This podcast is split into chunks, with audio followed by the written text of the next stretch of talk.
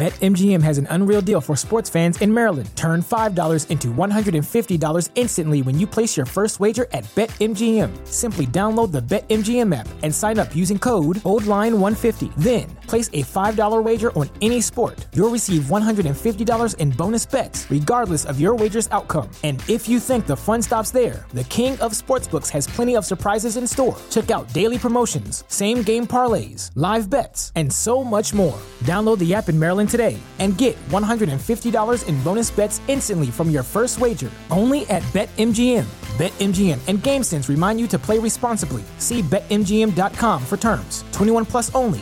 Maryland only. New customer offer. Subject to eligibility requirements. Rewards are non withdrawable bonus bets that expire in seven days. From issuance, please play responsibly. For help, visit mdgamblinghelp.org or call 1 800 Gambler in partnership with MGM National Harbor. Promotional not available in Washington, D.C.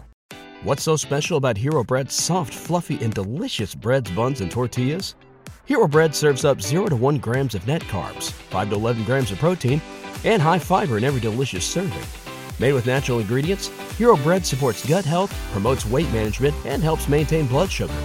Hero also drops other limited edition ultra low net carb goodies like rich, flaky croissants and buttery brioche slider rolls.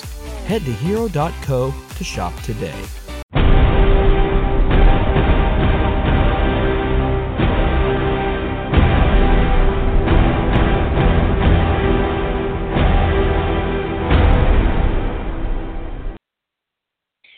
Right, that sounded horrible, but welcome to an all new episode of, well, technically the first episode of Geeks Against the Grain. I am your host, Jawan, and we have a packed, packed house tonight for our episode, Geeks Against the Grain, titled Batman v Superman.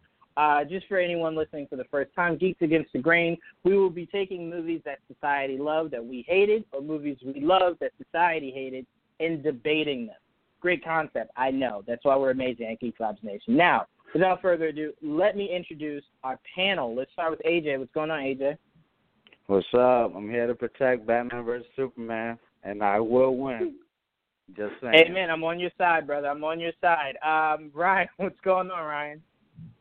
Yo, what's poppin'? What's shingly ding dong? I'm here to go against the Batman v Shit Man because you know it's not a good movie. All right, so I guess we're not holding on to uh, our sides uh, till we we jump into it. But cool. All right, this is a great introduction for everyone. Uh, Tia, uh, what's going on, Tia? I'm doing well. I'm actually kind of here just to listen to Ryan absolutely destroy Batman versus Superman. Spoiler. That's I'm what the Ford assuming is. I'm assuming Tia wasn't fully honest. She's here to watch Ryan destroy it and sprinkle her Ben Affleck hate on top of that.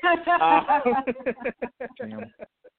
but we also have our newest member to the Geek Vibes Nation family, amazing contributor and content creator, Mike. What's going on, Mike? What is up? I am here to talk about uh, when a F movie gets made into a D minus because of a really good soundtrack. Yes, amen to that. All right, on that note, let's jump right into it. I kind of want to start with AJ first because he supports it, and I kind of feel like I know where Ryan and Tia are leaning. No thanks to their introduction. Um, so, AJ, uh, I want to start with you.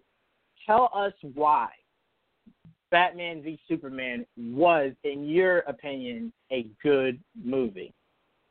Okay. First, I'm gonna start off with Ben Affleck as Batman. He is he is the most Batman out of everyone, out of Christian Bale, everybody. He is Batman, especially Frank Miller's Dark Knight Returns iteration. Um, I love the character's motivation in this movie, at least for the first first half of it, and I'll get to that later. Um, let's see. Um, good lord, I have all these notes mixed up. Uh, everyone didn't like um, Ben Affleck's um, casting because everybody loved Christian Bale and everybody wanted Christian Bale back. But after the movie, everybody, well, almost everybody, loved Ben Affleck's Batman. I know Tia and Ryan, are off don't really care for Ben Affleck, but overall, he is the best Batman there is. Um, much like Spider-Man's casting, um, each of the Batmans have their own positives and negatives, but for like Tom Holland and Ben Affleck, they're basically perfect of their own iteration of Batman and Spider-Man. Um, Jeremy Irons as Alfred, I love his nodding remarks, the great run, uh, one-liners. Um, let's see, uh, just Jeremy Irons. Um, what is it called?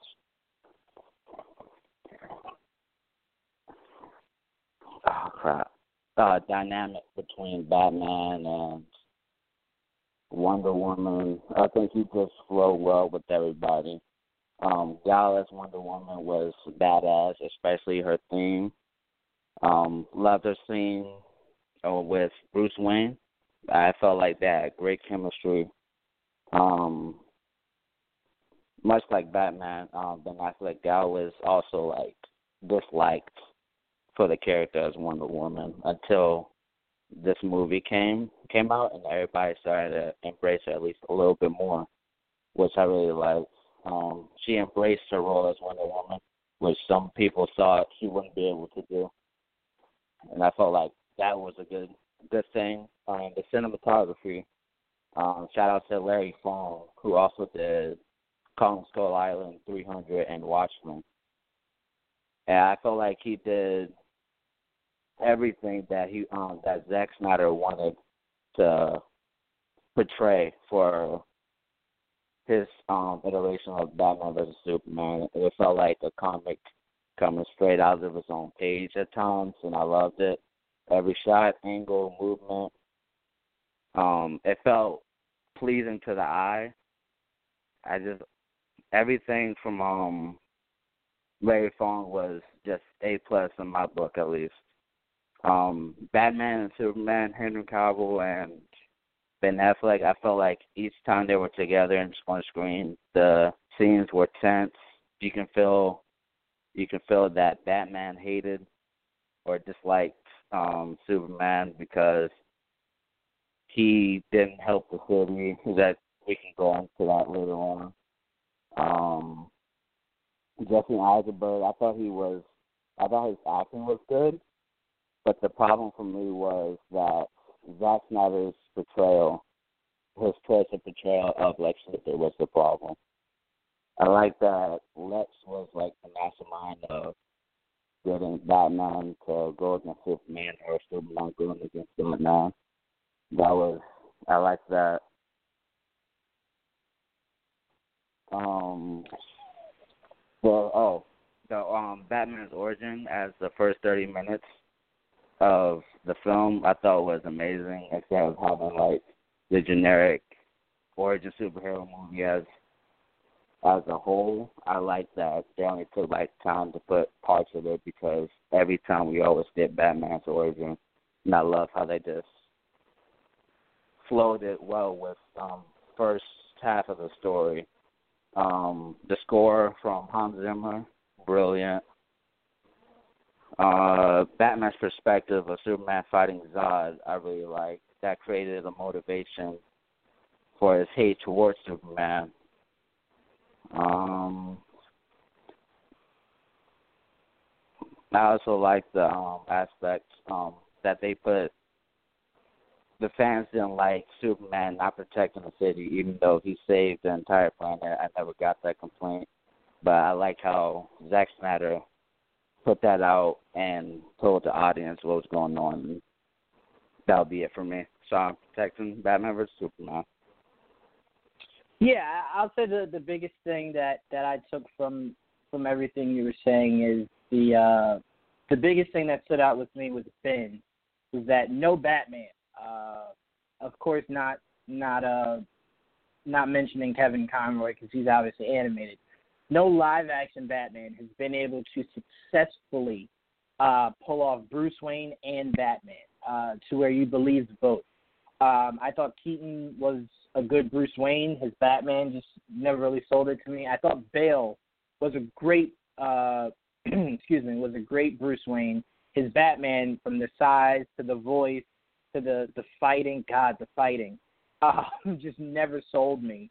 Uh, Clooney obviously was was the pretty boy, um, so that's why his Bruce Wayne was flawless, but his Batman was horrible. And then, come on, Bat credit card and Batness, like that. Come on, come on now. Um, ben was able to bring in a grizzly veteran uh, that we've never seen before, uh, which I was fine with, because uh, again, Zack Snyder created Ben's Batman also killing him after a certain amount of movies, so that's why they kind of came came in the uh, the old angle. Um, but it worked. It really did work. And then to see Batman fight like Batman in that warehouse scene was epic. It might be one of the greatest fight scenes in a comic book movie I've ever seen. Um, he had the gadgets that I've been dying to see. He had the, you know, the the martial arts that he didn't really need to use because he was just fighting just, you know, random thugs. Um, but it was brilliantly shot. It was beautiful. Um, I I think the biggest thing that this movie gets a lot of flack for is its story, and I can't necessarily argue that, but I won't get into my point because I don't want to take time from everyone else. Ryan, I will go to you. You do not have to address anything AJ said. I want you just to go into why you think Batman v Superman was not a good movie. Okay, so before I totally trash this movie, I want to give props where props is due. Hans Zimmer's score was amazing in this movie. I absolutely loved it and it did add something to the movie that was awful to me. Second thing is, this is the only movie I liked Ben Affleck's Batman in, simply because of his belly type and not his fucking beer belly in Justice League. Remember that, Ben Affleck. Remember that. But I do agree his Batman was really good, and I did dig the Dark Knight look and the Dark Knight Returns. I think it was yeah, the Dark Knight Returns look. So I dug that. I had no problems with adding the cast or any of that. It was pretty much just the story. So now let's get into the bad. Where do I start? I know exactly where to start. Where everyone else starts with this movie. Martha, Martha, save Martha. Come on, man. You can't defend that scene. He doesn't want to kill Superman because his mother's name is Martha. The biggest coincidence in the world is because both their mothers are named Martha. And he cries like a little girl.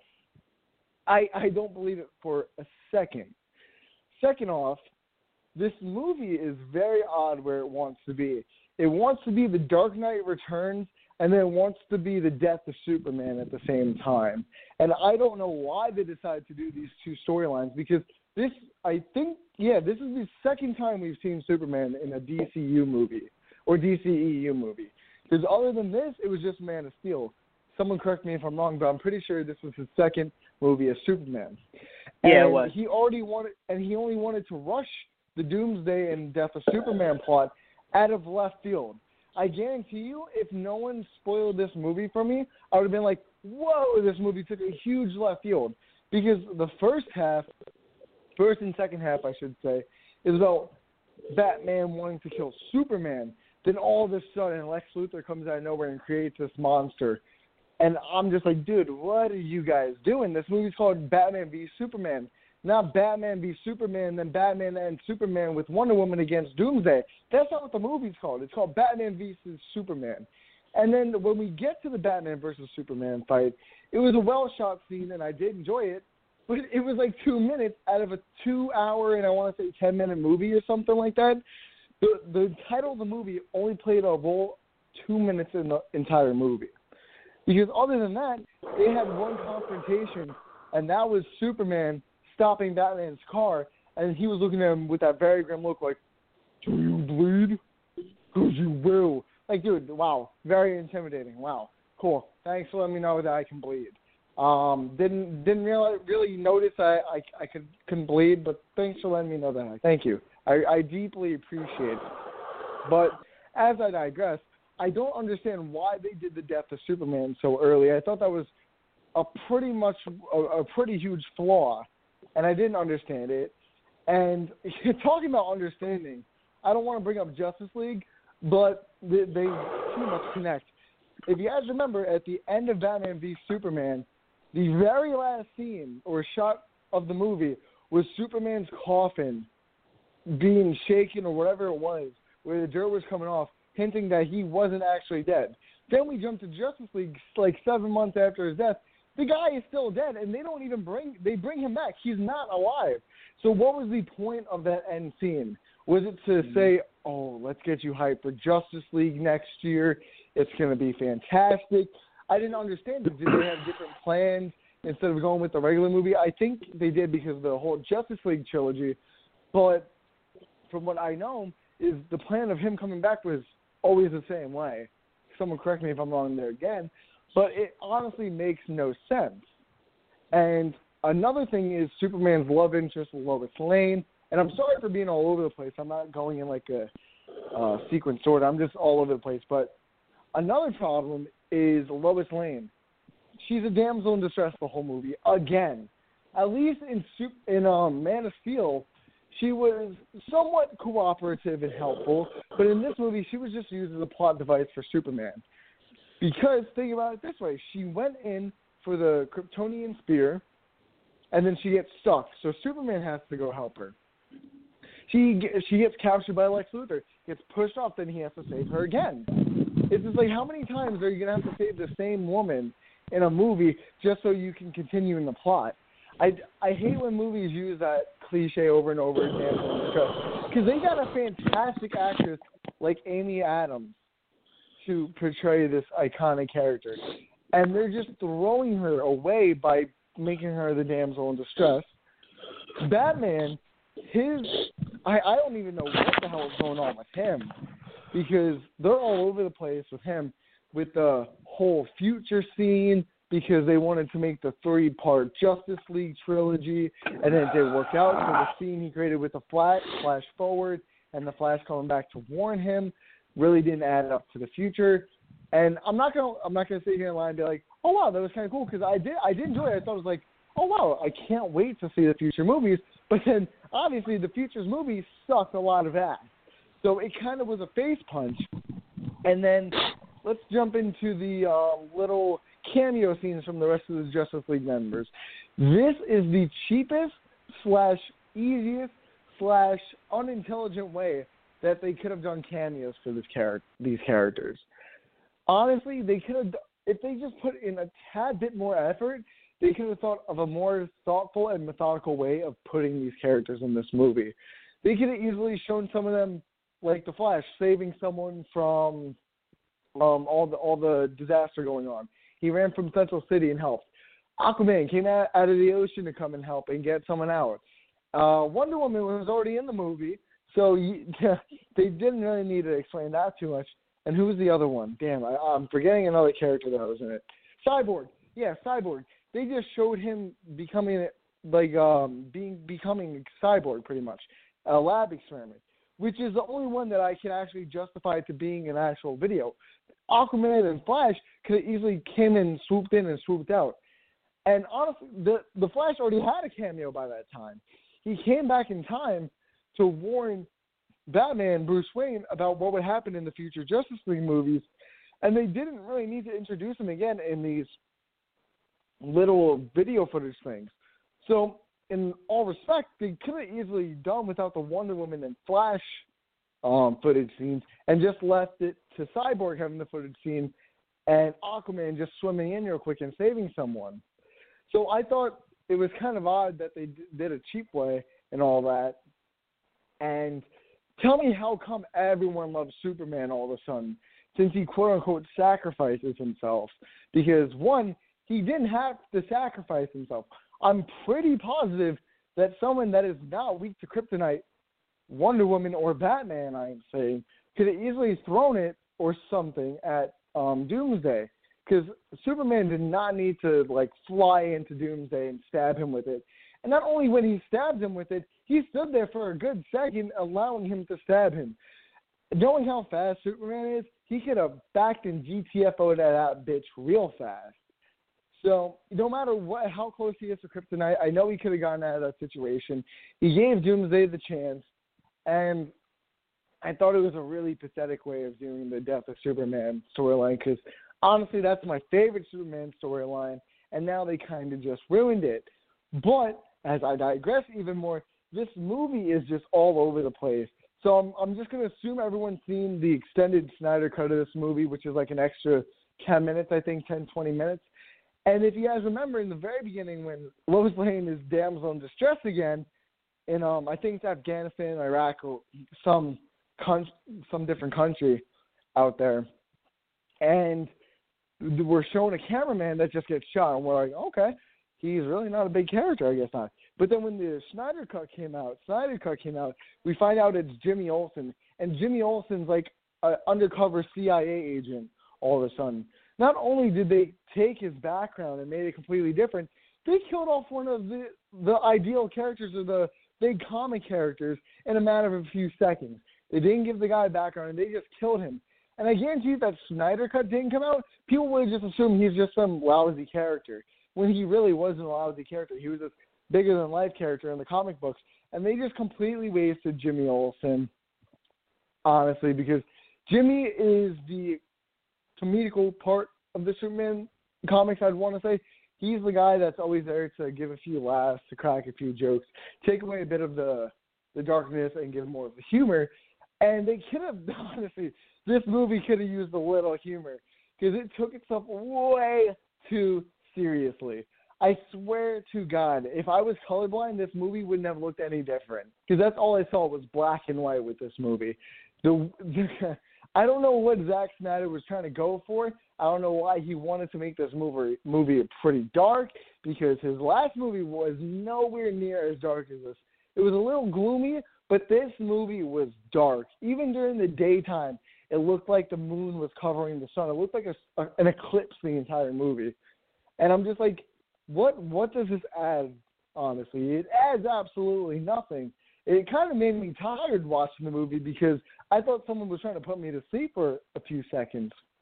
And then you have the dialogue between characters, more specifically Jesse Eisenberg Eisenberg's Lex Luthor. He's talking about gods. He's switching the paintings upside down, and then he he pretty much kills a disabled person for propaganda. And I I I, I thought it was a very odd choice that people believed Superman blew up the the Capitol or wherever this meeting was, and uh, I'm pretty sure we're so far in the future, or um, technologically, I should say, where detectives can figure out that this explosion was put in by a bomb on a wheelchair. I am pretty sure that we can figure that out by now. Even in 2016, we could have figured that out. I'm pretty sure. And people just needed a reason to blame, so they went instantly to Superman when he's done nothing but good for them. Yes, he dropped an entire city, but if he didn't drop that entire city, there wouldn't have been a city to save instead of the entire world. So there was a bunch of different decisions that made absolutely no sense to me. And this movie is like a sloppy Joe. It's little pieces of meat put into a bowl, mixed up, not knowing where where it is. It's just a storyline that's mixed up. It doesn't know what it wants to be. It wants to set up future movies that never even happens, sadly enough. And that's its biggest fall off point, in my opinion. If they didn't try to, if Zack Snyder didn't try to set up a lot of the future movies, we the, they could have focused a lot more on the central story. If they'd taken out the death of Superman Doomsday plot, I would have enjoyed that so much more. If they did this more of a traditional Batman v Superman movie, they would have done the beginning where Batman and Superman hear about each other. The second, the second, um, fuck, the middle of the movie would be them coming face to face for the first time and having their first throwdown. And then between the second and third act, they both learn each other's weaknesses, and then that's where they come for the final battle. That's what I pictured when I saw Batman v Superman, not this monstrosity. But I will give it the benefit of the doubt and say it's not the worst super, the not the worst DCEU movie. It's the second worst, but that's not the point. Other than that, I this movie is just so awful that I laugh watching it. I I literally laugh and I sit there. I'm like, Zack Snyder, you poor poor guy. What were you thinking when you made this movie? What were you thinking? And ah man, I I I don't know how you can enjoy this movie without laughing. structurally, I don't know how you can enjoy this movie. Ah, oh, dude, I'm losing breath right now just thinking about it. Someone please, please take over. okay, uh, let me start from the beginning then. Um, I will say uh, a lot of what you said. Um, I, I definitely understand. Like I, I'm not blind to the movie. Um, I, I do understand where you're coming from. But let me hit a few points uh, off at the head that that I kind of wanted to to you know speak about that you brought up. The Martha thing. On face value, yes, completely out of left field. Didn't really make sense. Kind of was weird. But if you look at it from the standpoint of how the director explained it, to where it's the sense of is it a coincidence? Yes. Is it somewhat lazy writing? Yes. But the point Zack was trying to make was it was the idea of it brought Bruce back to his worst experience in life, which was losing his mother, watching his mother be executed in front of him. Just the idea of experiencing that and the idea that someone else currently possibly experiencing that, it brought him to his weakest moment, which was when his parents died. So it was it was a soft spot within Bruce that um he wasn't really expecting Superman. Because think about it like this: you're Batman. No one knows who you are. No one knows that you're Bruce Wayne. Someone mentions your mother's name, but you're not fighting them as Bruce Wayne. You're fighting them as Batman. Immediately, you're triggered, and you're like, "How do you know that? How do you how do you know that name? And why are you saying it to me?" So that kind of just it, it flicked a switch in Batman that kind of made him go back again to that vulnerable spot that he was in uh, that weak moment that he experienced when his parents were murdered, and it and it stopped him. Now, again, is it lazy writing? Yes. Is it too much of a coincidence? Yes. But there is a deeper meaning to it. It's not as simple as, oh, my mom's name's Martha, so is yours. Are we best friends? Yup.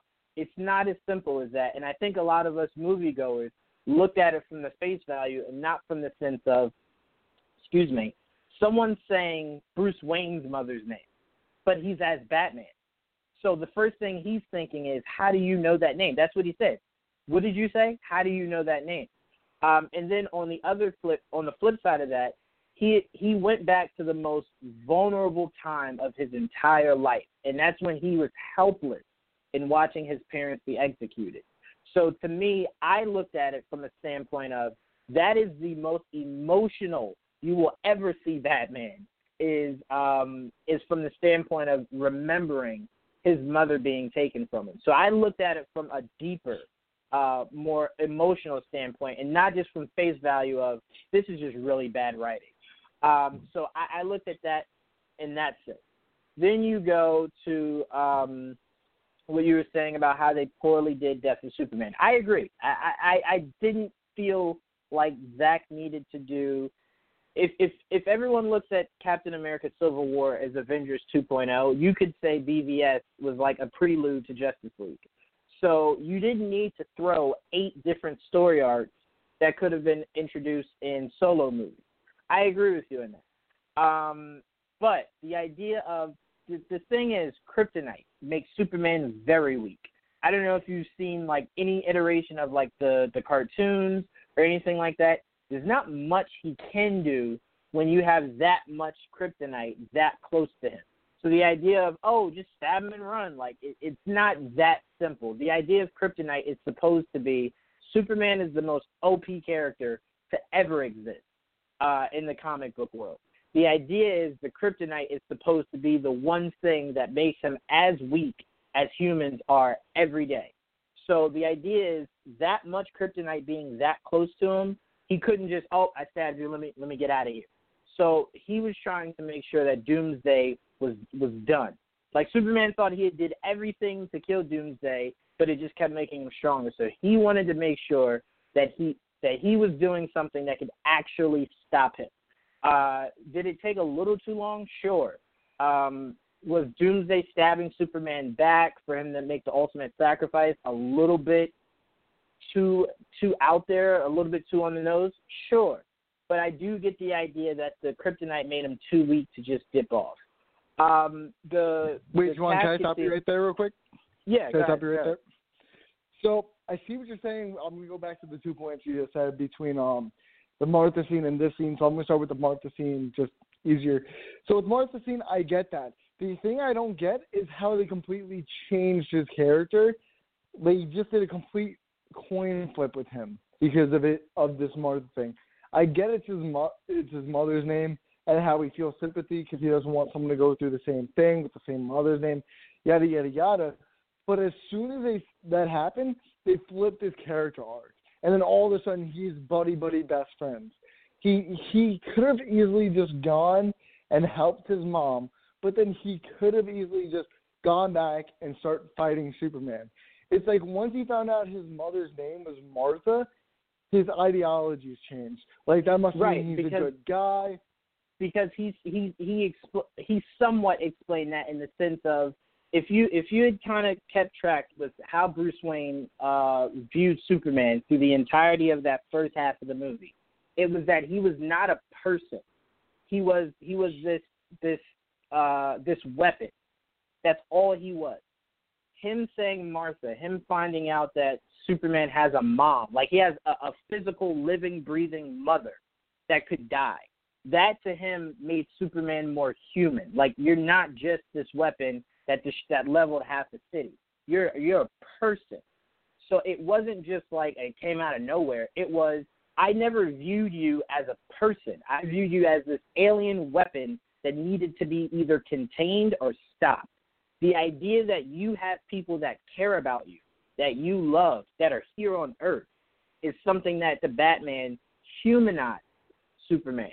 So I will I will agree with you in the sense of it was just weird like how quickly it was, but it was the sense of Batman had never viewed Superman as as someone that someone could love, uh, you know, humanize like at all.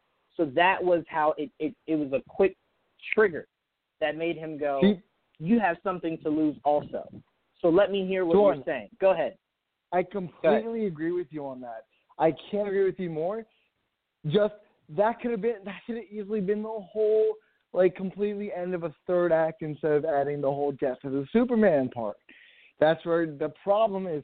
They did it so fast when this that little storyline that just happened within a matter of thirty seconds could have been reached out towards the end of the movie after they fought each other. And yes, this did really happen after they fought each other, but the the way and how fast it all happened just seems just like it, it's nonsense to me. Because if you're put in that situation too, I don't think your your completely ideology and ideas of Superman would switch that fast. Me personally, I would not switch that fast. I would question it and I'd lay back a little bit, but just all this complete hatred of him seeing destroying the world just because he has a mom, I don't really buy it that much unless they really extended it out and gave him more of a reason of why he came back and Switch was more Team Superman than anti Superman. But Juwan, I do agree with you. I just don't like the way they did it. I don't I don't blame you. I don't blame you. My biggest thing and, and I'm gonna move on so someone else someone else can go. My biggest thing is everyone who dislikes BVS who thinks, Oh, you should have done solo movies and stuff. If BVS was executed properly, none of us would be having this conversation. It, was, the just execution Poor writing. that was the That's the biggest thing from this movie. Right. Very poor writing. All right, let's uh let's let's move on. Let's see. Um, let me go to Mike because I see uh I see Mike was LOLing in the uh in the group chat. So I'm gonna go to you, Mike. Uh, where do you land on this? And then if you want to kind of touch on anything me, AJ, or, or Ryan have have been saying, um, just kind of give me your thoughts and where you stand on Batman v Superman. Why did you say that name? Okay. He gives me laughs I was hoping for. Uh, I call this movie Batman v Superman Dawn of Disappointment because let me set the scene for you here, guys. I've been waiting for this movie. I'm probably a little older than anyone on this podcast. Uh, I used to watch the old Super Friends cartoon when I was a kid, and I said I cannot wait until one day when we have a Batman movie and a Superman movie where they're both in the same movie at the time. I dreamed it would happen with Christopher Reeve and Michael Keaton. That's how that's how long ago this was. So my excitement for this movie was above what most people's were for like The Force Awakens. I mean, I was through the roof with anticipation for this. I had seen Marvel build their universe so well, and I had seen I have very close friends or, or still those those idiots that feel like they've got to choose between Marvel and DC. I was like, I grew up reading DC Comics, so I always kind of lean that way. But I mean, I love them all. I'm, a big Spider-Man reader too, so I never really understood that whole like my team, your team with this thing. But this felt like my moment, you know. So I can't say I absolutely hate this movie, but I also can't say I love it because there's a lot of problems. And again, I think it's just disappointment is really the word that I would use. But let me kind of touch on some of the, the things here that I like and. First, what I liked, I think that Ben Affleck was like the closest to my quintessential Batman, which is Batman the animated series, especially as Bruce Wayne. I felt like he was ripped straight from that cartoon. Uh, I was just like everyone else when he was uh, first cast. All I could think of was, "Oh my God, did they not watch Daredevil?" But uh, after I think it was I, I saw a couple movies that he did before this came out. I think one of them was uh, with the Town. He was really good in that, and uh, either Gone Girl or Gone Baby Gone. I always get those two confused. Anyway, I thought he was really great in both of those. I was like, okay, maybe this guy's turned the corner and and he he can pull this off. So I was actually on board with him. Uh, you mentioned that warehouse fighting scene. Yeah, that's hands down. Everybody will go to Winter Soldier, but no, that's my favorite. That's my favorite. Any superhero fight in any movie so far. That's that that's just excellent. That's everything I've ever wanted to see of a Batman fighting scene. Alfred, I agree. Alfred was great, but might be because I love Jeremy Irons because that's always going to be scarred to me. And uh, Simon from uh, Die Hard with a Vengeance. Does anybody besides me even watch that movie? Anyhow, uh, Wonder Woman. I did. Wonder Woman. Uh, leading up to this, I started feeling like everyone else was just kind of like, okay, they're shoving a little too many people in this. I was excited uh, for Wonder Woman in this because, again, I watched the Wonder Woman TV series when I was a kid, and I was like, okay, great, I am all on board for this. I was very, very unsure about Gal Gadot or however you say her name. I'm never going to say it right, probably. I saw the, that one sheet that Zack Snyder tweeted of her uh, with the sword and the, outfit. I was okay. Look, she she looks pretty good. This can probably work out. I wanted to hear her talk. You know what? Fine. So that turned out to be nothing wrong with her in this movie for me. I didn't know if she needed to be there, but I was fine with it. You know, everybody didn't complain when Hawkeye just showed up or, or Black Widow just showed up in, in Iron Man and Thor. Nobody complained about that. But you know, people got to compare these two so much. I like Perry White. Maybe it's just because I like Larry Fishburne, but um, then he went and was in that Ant Man movie, so he's dead to me. Uh, let's get into what's bad. What's bad about Batman v Superman? This list is a little longer. Lex Luthor. This is the worst case of miscasting I've ever heard. And if it's true that Bryan Cranston begged for this role and they didn't give it to him, I've got to ask, what the hell is wrong with you, Zack Snyder? I do not get where they were going for. They were trying to do like a, a, Mark Zuckerberg kind of thing with him. I do not understand. What, I've read so many Superman comics, and this is never the vibe I've gotten off of Lex Luthor. I have no idea this. It's like they watched an episode of Big Bang Theory and said, "Let's make one of these guys Lex Luthor," because I have no idea what the hell this role was. And I think Jesse Eisenberg's a great actor. That's just a horrible miscasting. And then you got the plot what the you I think Ryan you said I'm sorry I'm all over the place right now. That's okay. So was this movie. And I'm talking about the theatrical version right now. When I actually did see the ultimate cut, a lot more things made sense to the point where I was like, why would they cut that? Why would they cut that? Why would they leave this shit in that they left in the theatrical version? They cut this stuff out that actually makes the plot make sense. No idea what they were thinking on this. Kevin Costner showing up in this. You couldn't cut that part out and put in some of the stuff from the ultimate cut just a suggestion. Uh, and, and, by the way, I do want to add, I love Man of Steel. I love it. I think it's a top five superhero movie ever. It's my favorite Superman movie ever. I love it. Yeah. So what they did with Superman this movie was just like, do you guys know this character at all? I mean, you want to do Death of Superman in the second movie after you just spent the last four years defending Man of Steel, saying the reason there was so much destruction, the reason he broke Zod's neck is because this was his first day on the job. This is an origin story. So you're going to rush forward 25 freaking years and do Death of Superman in the next movie? Come on, man. What are you thinking there? That whole fourth act didn't even need to be here. And the Dawn of Justice setup. So so Lex Luthor just has like these little these someone in someone in house at uh, LexCorp making these little logos for these people to put these files on this computer. what is this, man? What are they doing? And then you got Doomsday. It looked like a cave troll from Lord of the Rings. I don't even know what they were thinking with this. I Abomination probably looked better than this thing in the Incredible Hulk movie. I have no idea who greenlit that thing after they saw the sketch art for it, because that does not look like Doomsday at all. But again, it just feels like too much to put into a second movie. You're trying to build a universe here. You're trying to catch up with Marvel because, regardless if you think they were or not, they saw what Marvel was doing. They said, okay, we need to get in on this, else they would have never done a shared universe. Why are you starting with a 50 year old Batman and killing Superman in your second movie in your universe? that makes that's something you do in like Phase Three. What are you doing, man? Second movie, it's just he tried to put too many comic arcs in this, and I love Watchmen. Watchmen, the uh, director's cut, I think that's a masterpiece. So I don't hate Zack Snyder, but I don't want Watchmen in my Batman and Superman movie, and that's what he tried to do. He tried to de- deconstruct our heroes too many times, and it just did not work for me. So not white hot hate for this movie, but definitely a lot of disappointment. I will say I, I want to point out two things uh, that that you brought up, Mike, be, before I move on to to Corey and, and Tia. Uh, the Lex Luthor thing. Uh, Zack made it abundantly clear, even though it could be a little revisionist history on his part, so I won't be completely uh, blind to the idea of that. Uh, two things. One, he said it numerous times. Um, Le- the Jesse Eisenberg's Lex was the son. Uh, of course, his father wasn't the the Lex that we know, but his father was the Lex that could have been the Lex that we know, but he had died. So he was he was creating a Lex in today's world. So in today's world, that's exactly what a evil genius with a, a crazy amount of money, I would imagine, would be like. A little, I don't want to say schizophrenic, but like a little, a little nervous, a little. I don't really want to be in front of a, a, whole room of people. I'm a little off. Um, that's what I imagine. But the reason why the Jesse Eisenberg casting didn't really rub me the wrong way, besides the fact that he said this was Lex's son, was that um, he Zack had made it clear that it's a long game with Lex. Like this isn't the the Lex you'll see going forward. There's an evolution. So when I saw at the end they shaved his head, I said, okay, so they're grooming Lex to become the Lex that we know. And then at the end of Justice League, I felt as though it paid off. Like, yes, that is Lex Luthor. He looks great.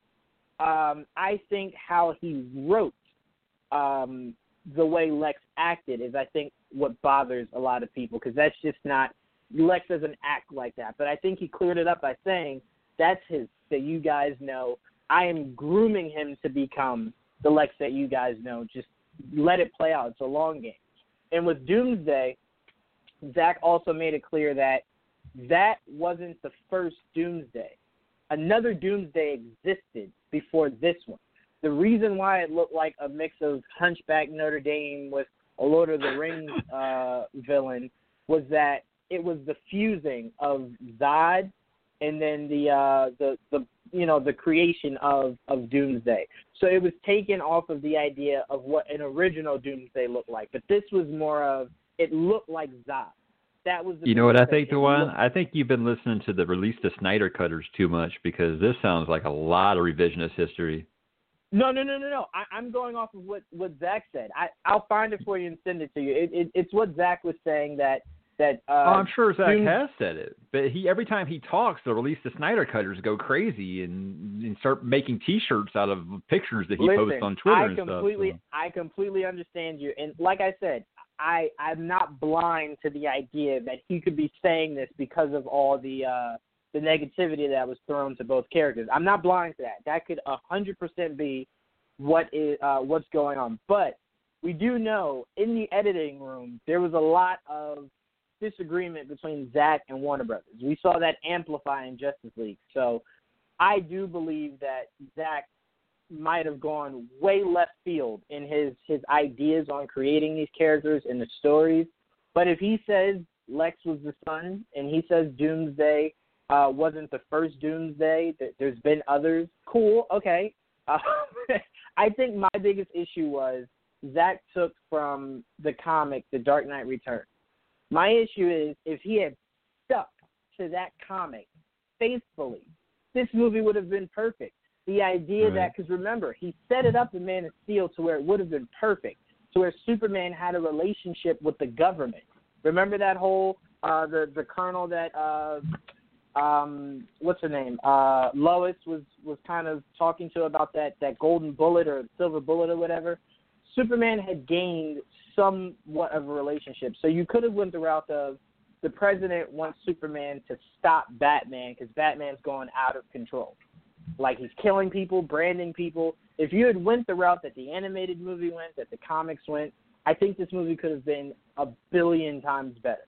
If you wanted to, you know, have it be that Lex influenced the president to tell Superman to kill Bat, whatever route you wanted to go, it just would have been it would have been more faithful to one storyline. Sign me up. That's a that better movie. a You better you saying it. That's a better movie Yeah. right there. What you just said. That's a better movie. I know he he wouldn't commit to one story, and that was his issue in this entire movie. Just commit to one story and do it well, and we don't have any issues.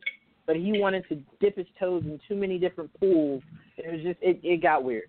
But um, let's let's move on. Let's let's hear from. I haven't heard from Tia. Let me hear from Tia before I go to Corey. Uh, oh wait, no, I took Tia off. Let me put Tia back on. There Batfleck we go. rules. No. Uh, absolutely, uh, Batfleck rules. Tia, Tia, my best buddy Tia. Please tell me, I, me and Mike have, and AJ has convinced you to love Ben Affleck's Batman, and if not, you may go into why you dislike Batman versus Superman. Man, guys, I am as tired tonight as Ben Affleck is playing Batman. Let me start off by saying that no, I am not a a Ben Affleck fan. He's had a good movie here and there, as Mike said. I liked him in Gone Girl, and I really did like him in The Accountant, which I think came out the same year as Batman versus Superman. It was just a much better performance from Ben Affleck. And that being said, yes, I loved Christian Bale as Batman. It did feel a little strange that they had cast a new Batman so soon after Christian Bale ended his run, but now looking back on it, it's because the Christopher Nolan uh, universe was so separate from all of that, and they just kind of wanted to get the ball rolling on this whole DCEU. Okay, uh, one last disclaimer. I am not a comic book reader, but that being said, I grew up on Batman the Animated Series, Justice League, Justice League Unlimited, so I have been a Batman fan. I watched Batman versus Superman as a movie, as a to see this Batman, and I was just, oh, oh my God. And I say this story all the time, but it felt like three hours, the worst three hours of my life. I want my money back, even though I didn't even pay to go see it. But I made a shit ton of notes. I'm glad that Ryan previously said something about it being too dark because I can't see shit, and I'm like, I can't see what you're doing, which to me says that you really weren't doing that great of a job with your movie because you didn't even want your audience to see most of the shit that was going on. Uh, and uh, what I disliked about the storyline with Batman is the same thing what I disliked with the whole Sokovia Accords with Captain America Civil War. It's like, okay, yes, I know there's a shit ton of destruction that happened, but what would you rather? Destroy a little bit and save the world or the world being destroyed itself? I mean, it sounds bad, but what is the whole phrase? The needs of the many outweigh the needs of the few. I mean, that's what just Superman has to do. And Batman or Bruce Wayne is coming out of nowhere, like, oh, I gotta go and now defeat Superman. And it's just, it was, it was really just terrible. And I disliked every performance. I and I liked Henry Cavill as Superman, so obviously that was those scenes were okay to watch, and Gal Gadot was just absolutely spectacular as Wonder Woman. I just didn't find anything spectacular about Ben Affleck's Batman. And I understand for the extreme comic book readers that they liked that it was a comic book accurate portrayal. But for me, as the moviegoer who doesn't have that in the back of her head, I'm just looking to have a good performance, and I didn't see that in Ben Affleck as Batman. Now to move on to the infamous Martha scene. I understand what you're saying, Juwan, with what Zack Snyder's trying to say, but it didn't come off like that.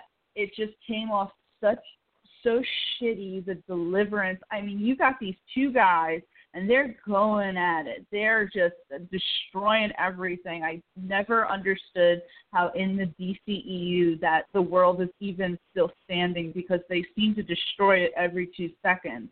And they're going at it. And freaking Amy Adams as Lois Lane just always happens to just be there. She's just always conveniently there. And they're fighting and then she just again happens to just sprinting. Martha, who's Martha? It's his mother. And then next thing you know, it is exactly like that scene from Step Brothers. We just became best friends. Cool. And it was just so shitty of how they even decided to do that. I mean, there there could have been so many other ways to get them to stop fighting and work together. It did not have to be something as shitty as, oh, you're Martha. Martha's such a freaking common name. I mean, Jesus Christ, it'd be one thing if it was like a name that maybe five people in the world have, but uh, Martha is a pretty common name that you see a lot. But I digress. Um, the CGI was terrible. I mean, this is Warner Brothers. Don't you have a huge freaking budget? How do you make everything look absolutely freaking terrible? That I I couldn't stand the CGI. It was worse than worse in Justice League, but this isn't a Justice League show, so we don't need to talk about that absolute monstrosity of a movie. Um, Lex Luthor sucked. I I don't know if Zack Snyder said that that was supposed to be his son before the movie, or he just went back and said that to try and put the fire out of the shitstorm that was going on around that. But oh my god, that as Mike said, that was the worst casting ever. If Bryan Cranston wanted that role, like why didn't you give Bryan Cranston that role? At this point, it's looking like Jon Cryer no disrespect towards Jon Cryer, but it's looking like Jon Cryer is going to be a better Lex Luthor than Jesse Eisenberg. I mean, uh, that was not the the Lex Luthor that I have in my head when I think of Lex Luthor. I mean, he was terrible, and just everything about it going back and forth. I, as I said earlier, I thought it was like three hours long because it felt like three hours long. I hated the scene where then, you know, and not saying that I hated Wonder Woman because, as I said, I thought she was like the best thing of this movie. But when they're going up against Doomsday and Wonder Woman pops in, is, do you know who she is? I thought she was with you. I, I don't know. That that was also delivered terribly. I mean, it's like this movie came out like 40 years ago when no one really decided to put any effort into their acting or movies at all. So I just I really, I you know, and and Ryan said it, and Mike went over it. It just was too many storylines at the same time. I don't understand why you wanted to start your DCEU with a team up movie like this, even though it wasn't the Justice League. You had Batman, you had Superman, you had Wonder Woman, you had the Flash, you had the Aquaman, you had Cyborg, you had all of this all at the same time in this movie, and you just want to get it out because you want to compete with Marvel in the sense that at this point, I forget how many movies we had in at that point, but the DCEUs clearly wanted to catch up, and you didn't need to catch up. Take your time. The MCU took its time. I mean, at this point, what it's been 10 years, and we're finally getting Thanos. Um, you didn't need to do everything right away. The fans would have waited. We would have, if we had a good uh, Batman movie solo, maybe if you even want to do a Man of Steel 2, you didn't need to do this like this. And um, then it was a complete miscast with Ben Affleck because now he's out and he now we're going to have to get reintroduced to another Batman and he is an older Batman, which not saying he doesn't look good for his age. Um, I'm still sitting here, and I know Juwan will actually agree with me that Jon Hamm should be uh, Batman. But you got this older Batman, and it sounds like you were a little dishonest with the actor, and now you can't even do your whole huge extended universe the way you wanted to because now one of the biggest players is out. So it just it seems it seems too too rushed, too too much at the same time. Maybe there was uh, lots of back and forth between Zack Snyder and the studio. I'm sure there was. That's what I consistently hear. But it was just a, it was just a bad movie. You know, as a moviegoer, even if you want to sit here and dissect this and that and this and that and go over what was really meant when this person said this line. A person sitting down who doesn't really know a lot about, you know, not to say that I don't know a lot about these characters, because as I said, I watched the animated shit growing up. I watched the Batman movies. I watched Superman movies. Just didn't read the comics. But if you're someone who maybe is like me, or even to a lesser degree of maybe they've not grown up on any of the animated shit, and they're just going because they want to see a good action movie, they're going to be like, what the hell is going on? I don't appreciate that a million different storylines are being vomited into this movie at once. So, no, Juwan, you and AJ certainly didn't change my perspective of Ben Affleck as Batman. Understood. I, I, I want to bring up one thing, and then I'm going to go to Corey because he's dying to, to talk about this movie. Um, I want to say one thing. I want to say everyone because uh, it, it's not you, Tia. We we heard this to no extent after the movie came out. Of take your time. You don't have to rush to catch up with Marvel. You don't have to like you know think too far ahead. The thing is, I don't think they were trying to to necessarily catch up here's the thing. What I I think a lot of people forget. Marvel had to play a long game. You want to know why? Because in the Marvel universe, do you want to know who the most notable characters are? The X Men, Spider Man. Those are the most notable characters. Everyone else, uh, uh, someone who's never picked up a Marvel comic book, has never seen anything about.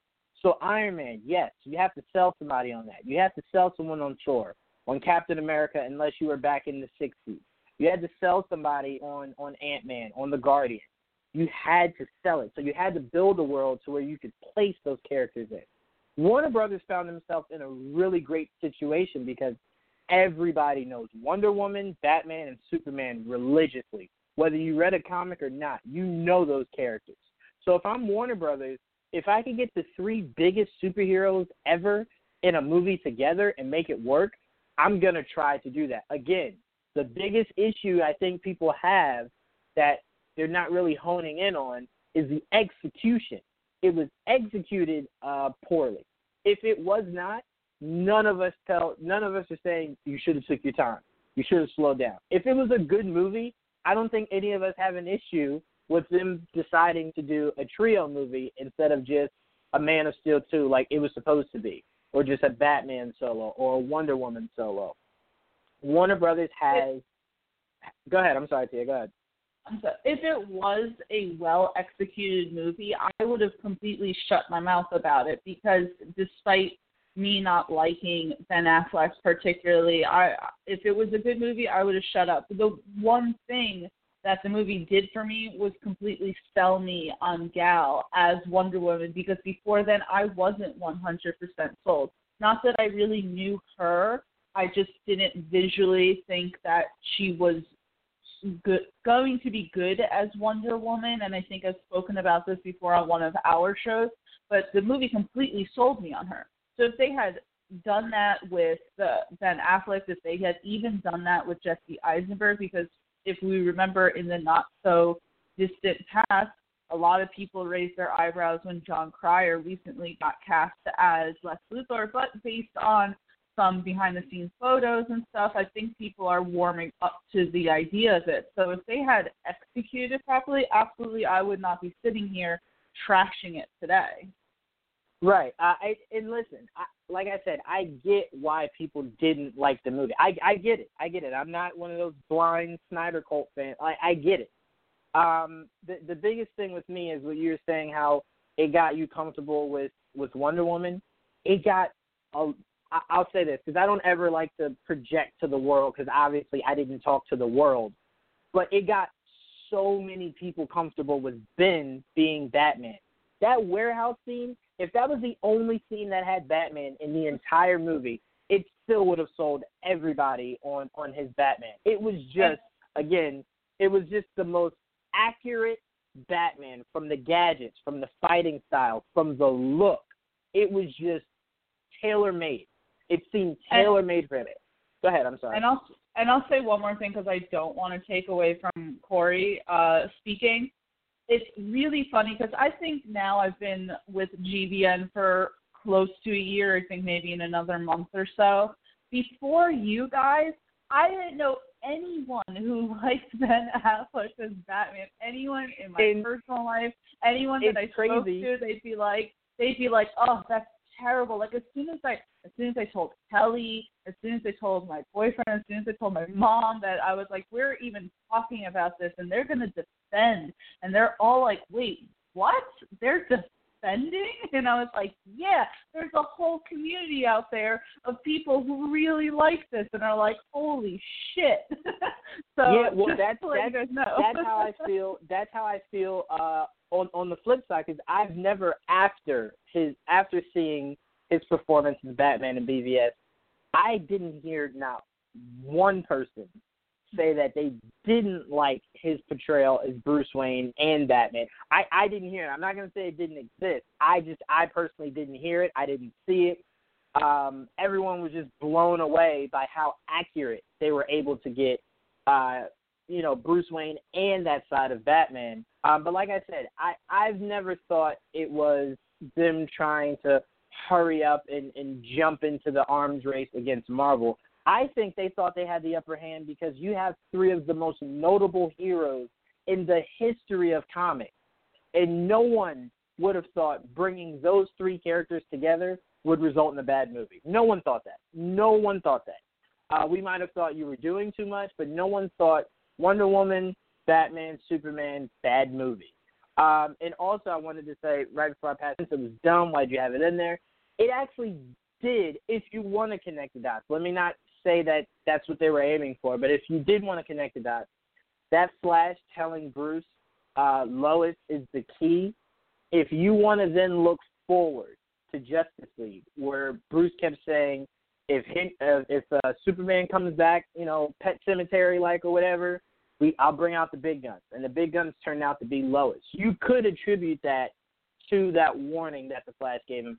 I could be reaching here, but I mean, it was never explained, so you have to assume that is what Flash meant by Lois is the key. Although, obviously, Zack was trying to build up injustice in that in that scene where Ben was uh was was having a nightmare. He was trying to do injustice on top of Death of Superman, on top of Dark Knight Returns, on top of everything else he was trying to do. But again, I tell you, it'll I'll never understand how you don't like um uh hold on, hold on. Uh all right, Ryan, let me go to Corey and then I'll let you uh talk about that flashing. But let me get Corey in here. Corey, I know I know the steam's been popping out of your ears, man. Uh, go ahead and uh, give us your take. I have everyone muted, but me and you. Go ahead and give us your take on on Batman v Superman and whether you thought it was a good movie or a bad movie. All right, you can hear me okay? I can hear you. You're a little low, but I can hear you.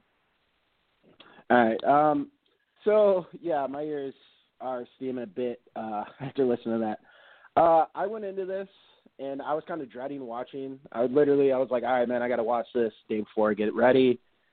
I was like, "All right, I need a drink."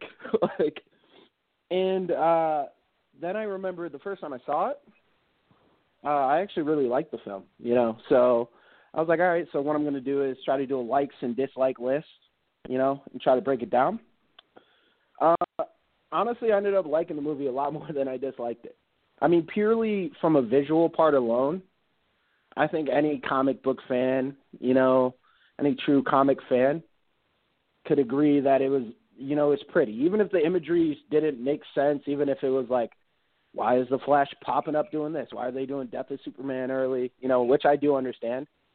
I mean, I think a lot of us can appreciate. Hey, you know, if we didn't get it now, there's a good chance we weren't going to get it anyways. So, you know, that's one thing that I went into it. Uh, another thing I loved was uh, Bruce. Yeah, I didn't like Ben Affleck. Like, I'm the first one on the page to be like, yo, let Ben Affleck die off, you know, go into the sunset. But uh, watching it again, I'm like, he did a great job. I'm not a Batman fan, so that's where I start off. But uh, he did a great job at making Batman seem like a human being. Like his Bruce Wayne in the first act, where he sees that little girl, and he's like, "Hey, let's go get your mom," you know. you can kind of tell that's before he's had everything shattered to him.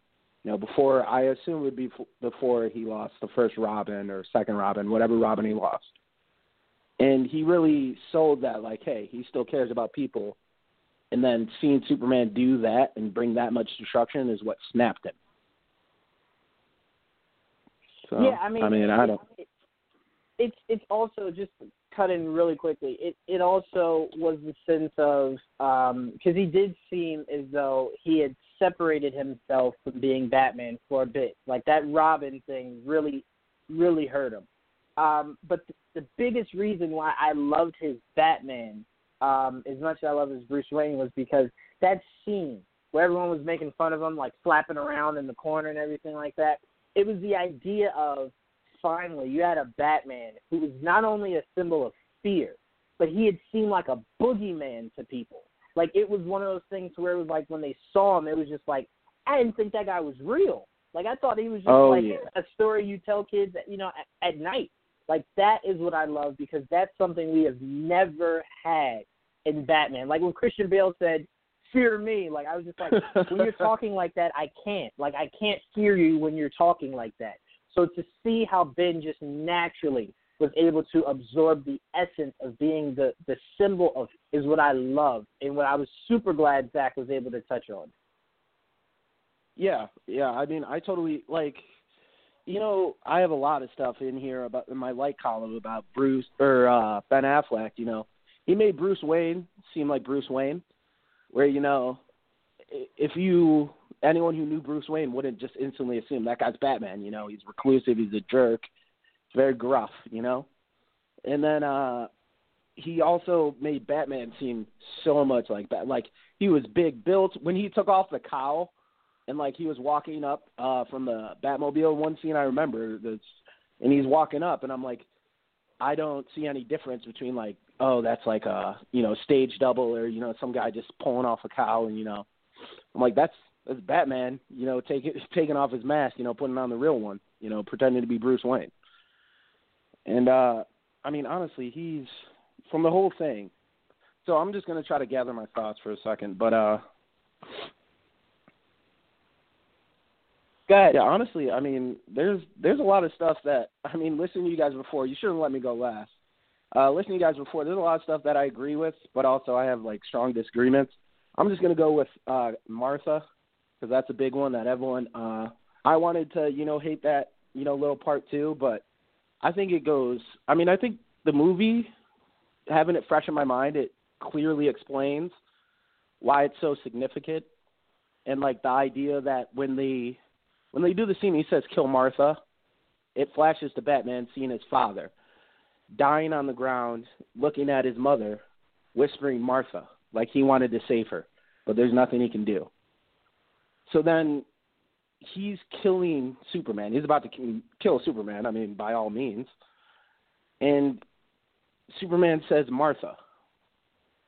And it kind of snaps in Bruce's head that it's like, wow, that's I'm now Joe Chill or whoever, you know, random thug, whatever they call him, or the guy who killed my mom. And Superman's my dad, trying to protect the woman he loves. And I think, I mean, it's simple, but it's also very deep. And I think if you can follow the jumbled up story of the film, like you can grab it. But I think it's, I mean, it does play a lot better than, I mean, I can understand why it's a meme a joke, but uh, other than that, you know, I love Lois.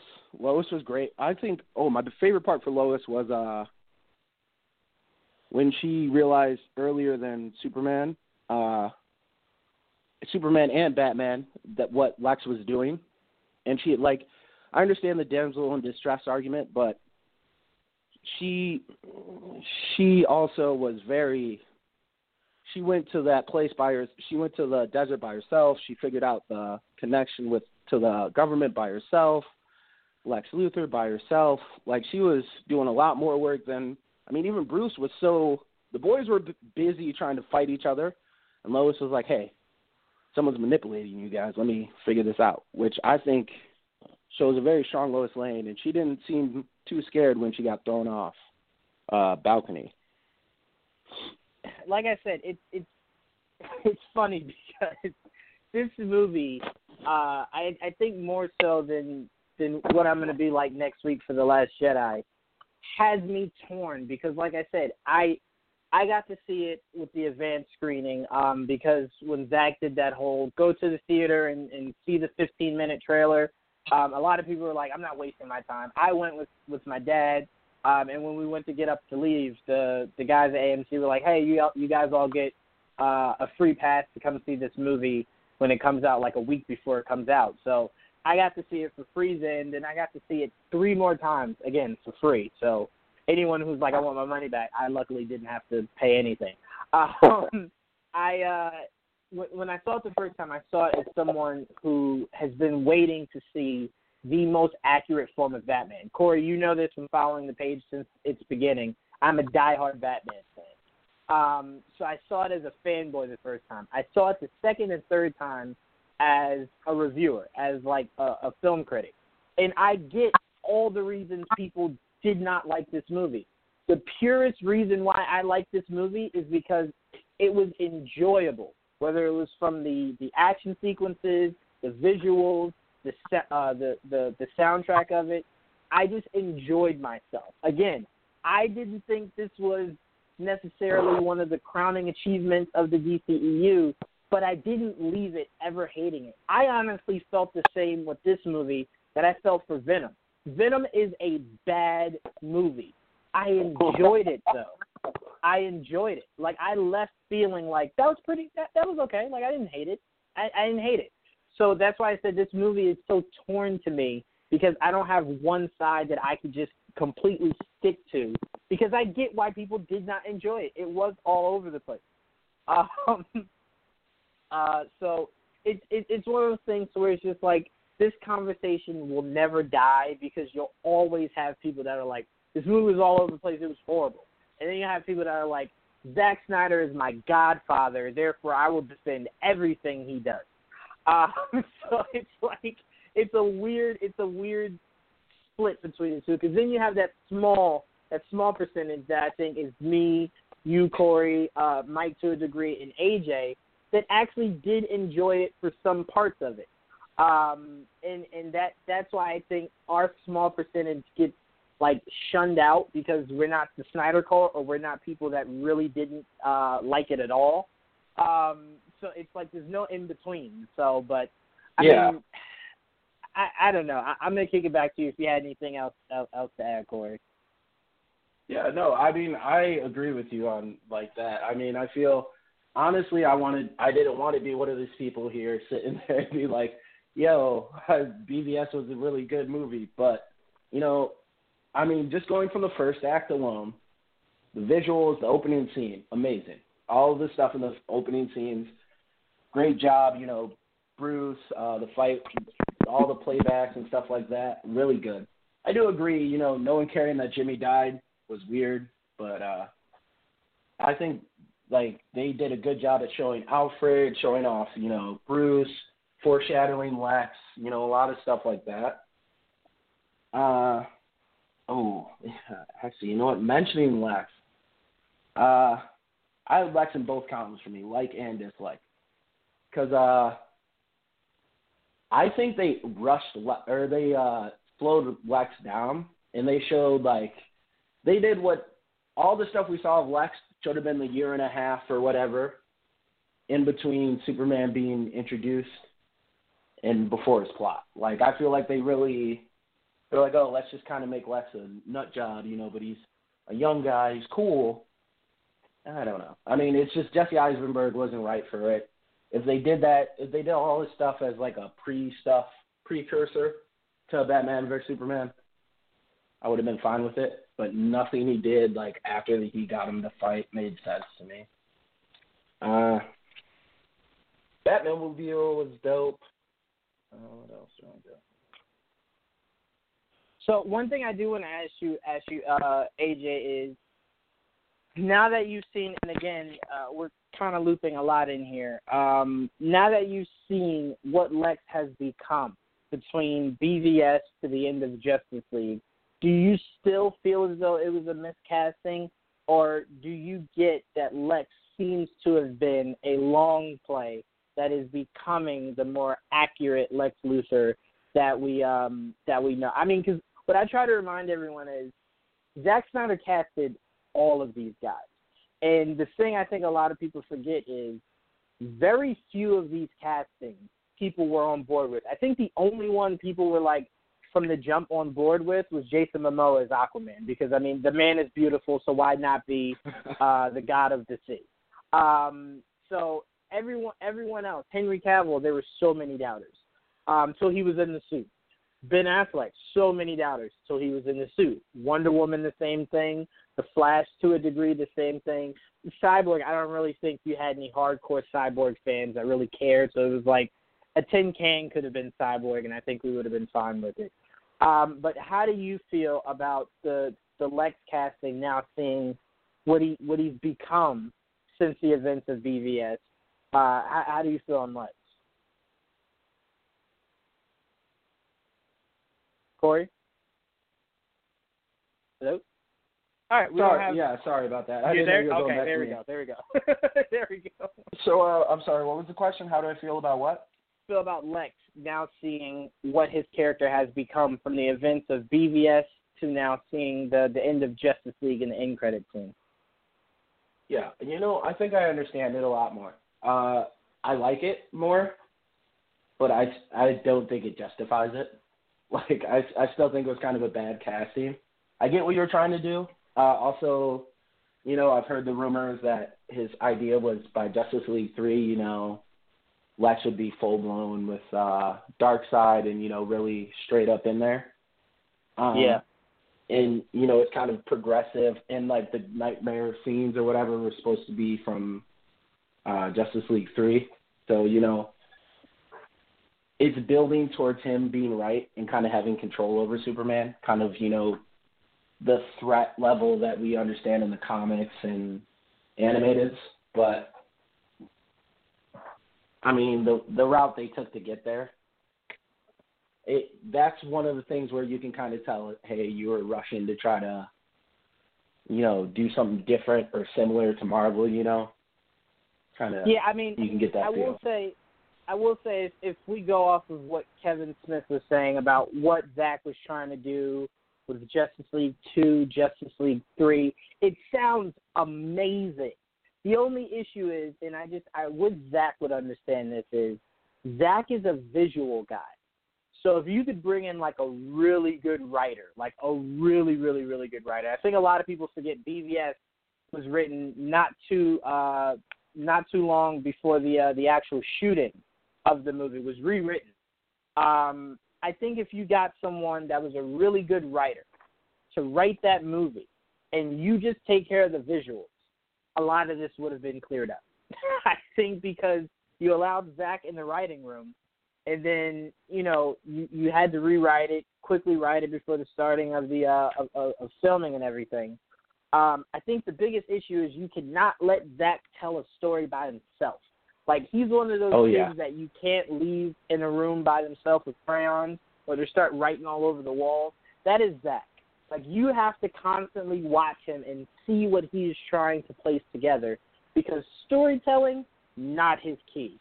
Visuals, no one else does it better than Zack Snyder. But I want to go to AJ because AJ had a question. So AJ, uh, what is it that you wanted to ask, and who did you want to ask it to? Uh, this is for this is for everyone. I I've been listening, and everybody has like a problem with. Well, most of us had a problem with Zack's vision, or somewhat. But do you think it's Zack's problem, or was it Warner Brothers? Because um, Tia mentioned that that yeah, or not Tia. Everybody mentioned that the story was all over the place. Not even just with Batman vs Superman, but like the DCU in general. Do you think it would have been better if Warner Brothers and their producers and all that like let Zack Snyder do his thing so he can see like I don't think I- I- Zack has a go on. No, I was gonna say I, I see what you're asking. The, the thing is with Zack, if Zack since hasn't talked as much as he has, I would completely blame BVS in Justice League purely on Warner Brothers. But Yeah. Zack since Justice League has been telling us what his ideas were post Justice League, and they sound horrible. So to me, I go, man, you had some really bad ideas in store for this guy. AJ was talking about he planned on killing Batman uh, not too long after Justice League. It's like, wait, what? Hold on, hold on. It's already crazy. You made him as old as he did, but you were planning on killing him. Like that is insane. You're building a world. You can't build a world by killing off the main guy. Picture if the MCU You know- started with with Stark being sixty, and then by Avengers he died at the end. Everything Marvel did going forward would be just purely a head scratcher. It'd be like, why start the universe with him then? Like it made no sense. So I don't put full blame on the studio, even though Warner Brothers and Sony are completely uh, famous for putting their hands in the cookie jars instead of just letting Well, the directors do what they need to do. That isn't what I was going to ask. I was asking like, I know it's not completely Warner Hey, Brothers. AJ, fault, can I can but- I answer that real quick? Yeah, yeah, Uh, yeah. So you know, I think um, honestly, I think even Zack's like you know trying to push stuff was also on the studio. You know, a lot of it was really, hey, we need something big to come up with. You know, Marvel's already deep into their plan. You know, we don't want to. We want to do something new where we don't slow start it like they did. You know, we want to kind of, you know, people know our characters. They want to kind of bring it in quick, get the money. So I think the studio is saying, hey, Zack, you're great visual. Well, you're right, Juwan. Like, you don't leave that kind of guy alone by himself to tell a story. You know, he's going to do everything visually and not leave much substance, like, you know, or not, you know, tell the story correctly. But uh I honestly don't I don't blame Zack at all. I think Zack had I mean, some of his ideas were uh excuse me, crazy, but uh he did very well in the visual part. And what he wanted to do was a great direction. He just needed someone to help him out in the writer's room, you know, who actually knew what they were doing. Uh other than that, like his idea like, hey, let's make Batman older. Like that's not a bad idea. That's kind of cool. Then you can kind of get some, but you can tell that that's some of the things where WB is like, hey, we need an older Bat. I don't want to start with a young Batman. We're not doing that. We're gonna have an older Batman. We're gonna have all his heroes. We can bring up whatever characters we want. Suicide Squad, Squad, all that stuff. Still makes sense.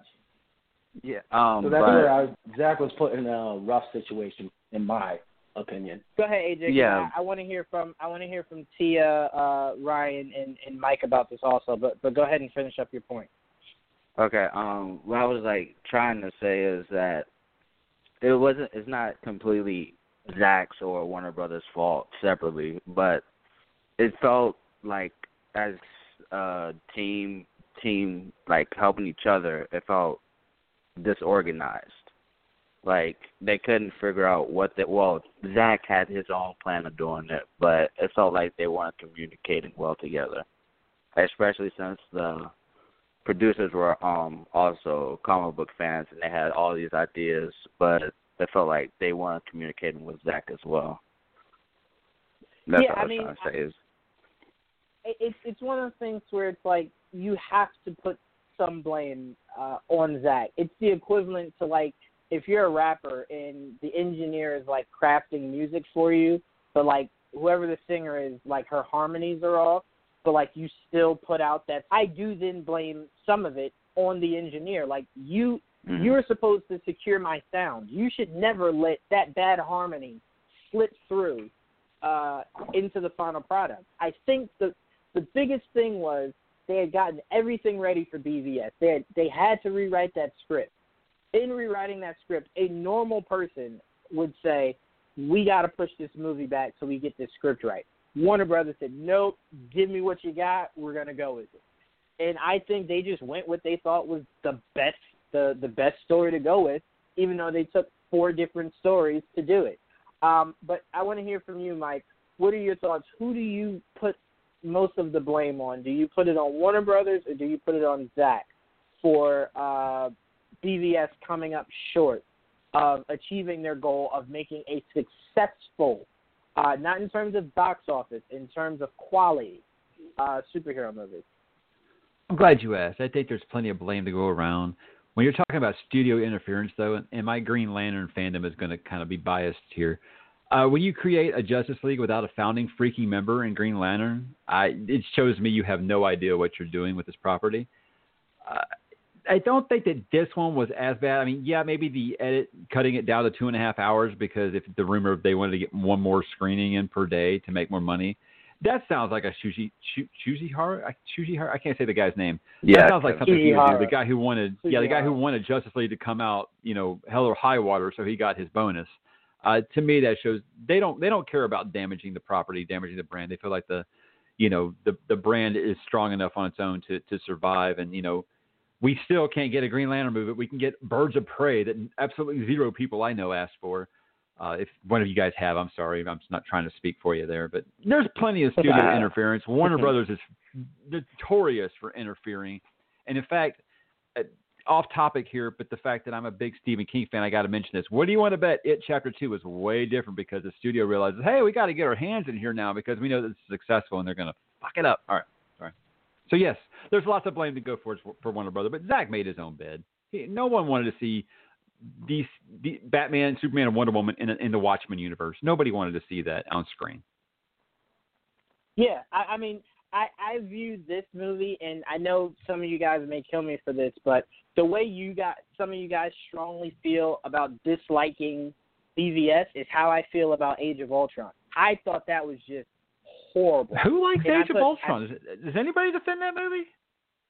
Well, I have some people muted besides me and you, but they might Okay, be, be yelling at at, at the phone. But um, I, I kind of felt like that was one of the things to where it was like you have so many prestigious characters here, and you as Josh Whedon, who created one of the greatest superhero movies ever in Avengers, um, completely dropped the ball in Age of Ultron. Like you had so like J- James Spader as Ultron is possibly one of the greatest villain castings that failed because you completely butchered um, Ultron. Like how you feel about Green Lantern is how I felt about Ultron because Ultron, uh, Hank Pym creation. That was his child. That was his. That Sure. was his creation. And for you to to make it Stark, I understood. But my problem was you shouldn't have mirrored Stark's personality into Ultron. I felt as though James Spader was doing his best Robert Downey Jr. impersonation, and it was just like it did not. I, I just had a huge issue with that, but I don't want to get into that. Uh, did you have anything else to, to add about that, Mike? Uh, before I go to Tia and uh, and Ryan. Uh, just the Lex Luthor question you asked earlier. Do we know for a fact that he's not going to show up in James Gunn's The Suicide Squad? We don't. Uh, the biggest issue is James Gunn apparently seems like he wants to soft reboot it.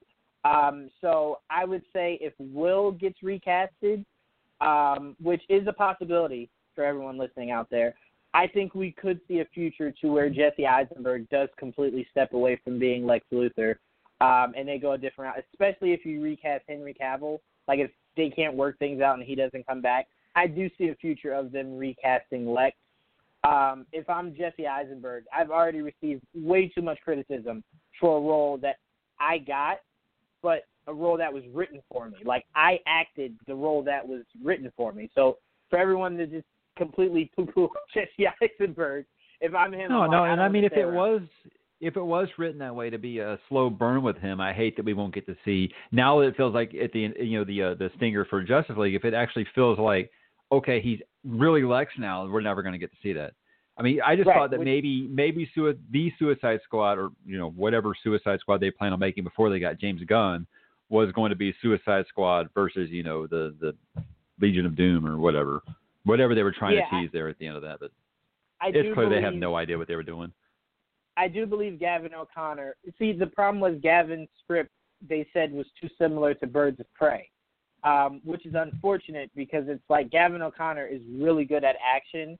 So the idea that Gavin could have given us Deadshot with Will Smith, Deathstroke with um, uh, God, I can't remember his name. Uh, Joe Manganiello. Joe Manganiello. Like it seemed like they were trying to bring all those different elements into it.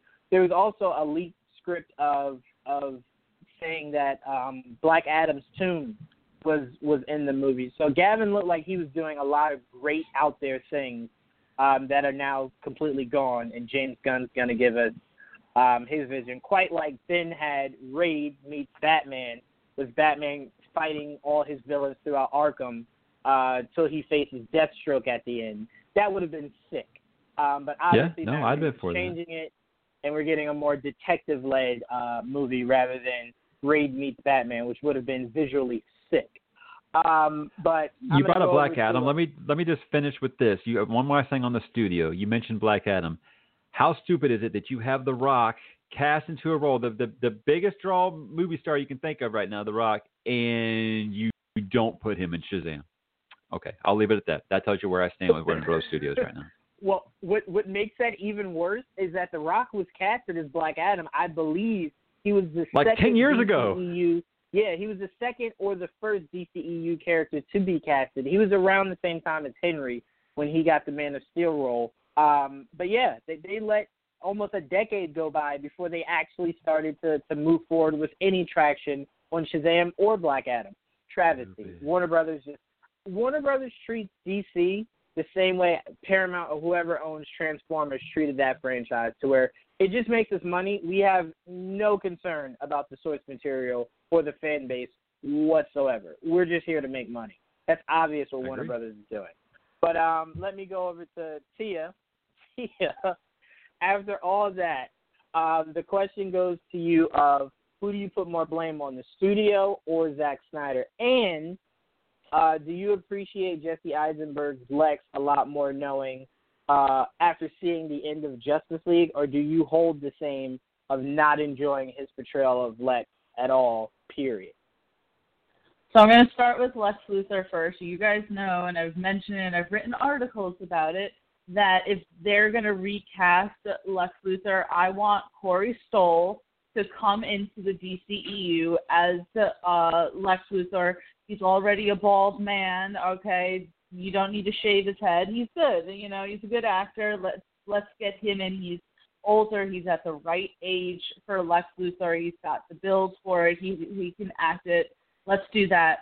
I do not appreciate uh, Jesse Eisenberg's Lex Luthor, even after seeing what they're trying to set up. Um, his portrayal in Batman versus Superman left a bad taste in my mouth. I understand that he was just acting the role that was given to him, but I, I just I I still didn't I still didn't see it. I don't like this whole young version. I mean, listen, I'm 28, right? So I, I don't want to see someone who may be younger than me as Lex Luthor, and I kind of don't want to see someone who's younger than me as Batman for Matt Reeves, uh, the Batman. But that's a different topic for a different day. Uh, as far as who do I put the most blame on, I put it entirely on Ben Affleck. Um, sorry, just had to throw that. it's all his fault. But um, I don't know. I guess you can kind of go fifty-fifty with this. I mean, it seems like Zack definitely had more control over Batman versus Superman than he did of Justice League. We know what happened with that. So I think it's equal blame. You had Zack's script, you had how he directed it, you had his vision, but then of course you had the studio who wanted to make money and as we've spoken about numerous times wanted to put in the three biggest superheroes that the DC has. So I guess equal blame really could go there because Warner Brothers obviously pushed it um, to happen quickly. They approved what Zack did and they pushed it out. So I would say both. I wouldn't put blame necessarily on just one person. I just think I just think it was a poorly executed movie. Um, talking about it, having become part of GVN, it makes me actually wish that we did get a better movie than what we actually got. So it is disappointing. Hope maybe a few years down the line, then they'll kind of soft reboot it with whoever they have as Batman. I hope to dear God that Gal stays as Wonder Woman, and maybe we can get Henry Cavill back as Superman. So that would be really great if they kind of just did another like team up movie, um, and just did another story that was better. And uh, I- I'm gonna kind of throw this out there because Mike was laughing about it in our instant message, but you know something that I can actually see next time. Yeah, I mean, funny thing is, I I weirdly want them to stay away from team up movies. Like even in a solo movie, don't really have team ups. I want DC to build a healthy track record of really good solo films. Like Shazam to me has to be as good as Aquaman. Like there is no DC has taken away all ability to come in under the radar and me to find that acceptable. Everything should be the feel for the feel of Aquaman, Wonder Woman. Um, it should be in that in that realm. So Shazam to me should be good, like really good is what I'm expecting it, but it should be good. Um, and we expect Wonder Woman 84, whatever year or decade they decide to actually put it out and not move it. Um, I expect these movies to be really good. You've now shown me that you have the capabilities of doing it with you doing now two movies that are well, I'm sorry, I say three because I think Man of Steel was was a masterpiece. Um, so to me, three really good origin stories. You now have to continue that um, before I even remotely feel comfortable with you doing a Justice League movie. Um, especially because there's so many changeable parts that could possibly be coming by the time we get there. So just do what you're doing, do these solo, non-connected movies, and just make them really good, and get me comfortable with that first uh, before you even breathe on the idea of Justice League. Um, but all right, Tia, I'm gonna go over to Ryan. I feel like it's been like an hour and thirty minutes since I've heard from you, Ryan. Uh, but give me your thoughts. Who are you placing the blame on, and do you feel more comfortable with Jesse Eisenberg's Lex after the events of Justice League, or are you still on board of not enjoying his character at all? So I believe that there's not one specific person to put the blame on. So I'm instantly just going to put 50-50 for half Warner Brothers and half um, Zack Snyder, simply because one, I actually didn't know Zack Snyder cast in the movie himself, and he did pretty good casting up until Lex Luthor, which seems really fucking odd in my opinion. But anyone's a game at that point. But um, yeah, I, I honestly do believe it's 50-50. Zack Snyder is the director. If he was not passionate about this project, he would have been. Well, I should say if he was passionate about this project, he wouldn't have let Warner Brothers take advantage of it. If you guys get what I'm saying. My best example is oh fuck, what was his name? The first director for Ant Man. I what, was his name? If anyone can uh, remind me. Um, Oh, I have everyone muted, Driver. but just me and you. But um, I, I know who you're talking about. Uh, okay, Edgar Wright. Edgar Wright. Edgar Wright. Edgar it. Wright, yes. So the best example is Edgar Wright. The guy was given Ant Man, but he was not allowed to do his version. He he wasn't allowed to do the movie he wanted to do. So he fought and he stood for himself and he left the project because the, the studio wouldn't let him do what he wanted. And I feel like Zack Snyder, after watching the whole Justice League scandal, it seems like Warner Brothers told Zack Snyder what to did, what to do, and he just obliged to it. He said, "All right, cool, I can do this." He didn't put any of his own ideas into it. He might have given them ideas, but he, he his like whole realm, his creativeness was not in this movie. Because if you guys remember going back to Justice League, I mean, I really hate bringing up this movie, but when Justice League was coming out, like a week before the movie came out, there was this huge talk. It might have been a few weeks actually about Warner Brothers not wanting the movies more than two hours. When Justice League could have easily been a two-hour and forty-minute movie, and I feel I don't remember necessarily, but I'm pretty sure Batman v Superman was more than two hours, which I find kind of odd. I think it was like around 210, 220 uh, hours and 10 minutes and two hours and 20 minutes, which I find kind of odd that they wanted Justice League to stay in it solely two hours when I think Justice League had more of a task to do than Batman v Superman did, and they still fucked up Batman v Superman when it still had more time than Justice League. Um, and I feel like they had this main idea And that main idea was actually when I texted in the chat Juwan to let me come in the conversation about the whole Flash scene. I'm about to go into this whole interview with Kevin Smith that he did with, I think it was a producer on the movies. So what their plan was when they concepted Batman v Superman was they were going to have Batman v Superman and then lead into a trilogy of Justice League movies. So before the whole Justice League trilogy got cut, you have Batman v Superman, and that whole time traveling scene was a, a like a rendition telling you, oh look, this movie is coming with this scene coming back to this moment. So the idea was have the very first Justice League movie, the one that we got, pretty similar. The whole outline of the movie is pretty similar to what we got. Maybe a few changes. Um, I think the biggest change to the first Justice League movie, the one that we did get, was if anyone remembers in the trailer, Alfred was saying, "Oh, we've been waiting on you," or, or "We've been expecting you." Everyone was saying how it was Green Lantern, and during the movie, it was really Superman. The producer said that it was intentionally Green Lantern, but Warner Brothers didn't want to use him for some odd reason. It makes absolutely no sense how they wanted to make a Justice League movie without one of the founding seven. It mind boggles me. So they had to switch it up because when they filmed that scene, they actually shined a green light on Alfred to film it, hinting that it was a Green Lan- it was a Green Lantern. Now we don't know which one it was, but it was definitely a Green Lantern Corps member. And then they completely switched it out with Henry Cavill's Superman, which was a big bummer. So the studio definitely pushed more on that. And so we go into the second movie, where at the end of this, the first Justice League movie, um, Steppenwolf goes into that big tube like he does, but when he goes into the tube, you see a hint of Darkseid, like his face appears, and Darkseid realizes that the Justice League have beaten Steppenwolf. So that leads into the sequel, the second Justice League movie, which sees the members, and I'm pretty sure Green Lantern in this movie they had a plan for was them going into space to fight Darkseid head on, to bring the fight to him instead of him bringing the fight to them. They wanted a head start, but the ending of that movie would see them losing and coming back to a planet that Darkseid destroyed, which would eventually lead lead into the third mo- Justice League movie, which would contain a scene that was seen in Batman v Superman, which was the nightmare scene.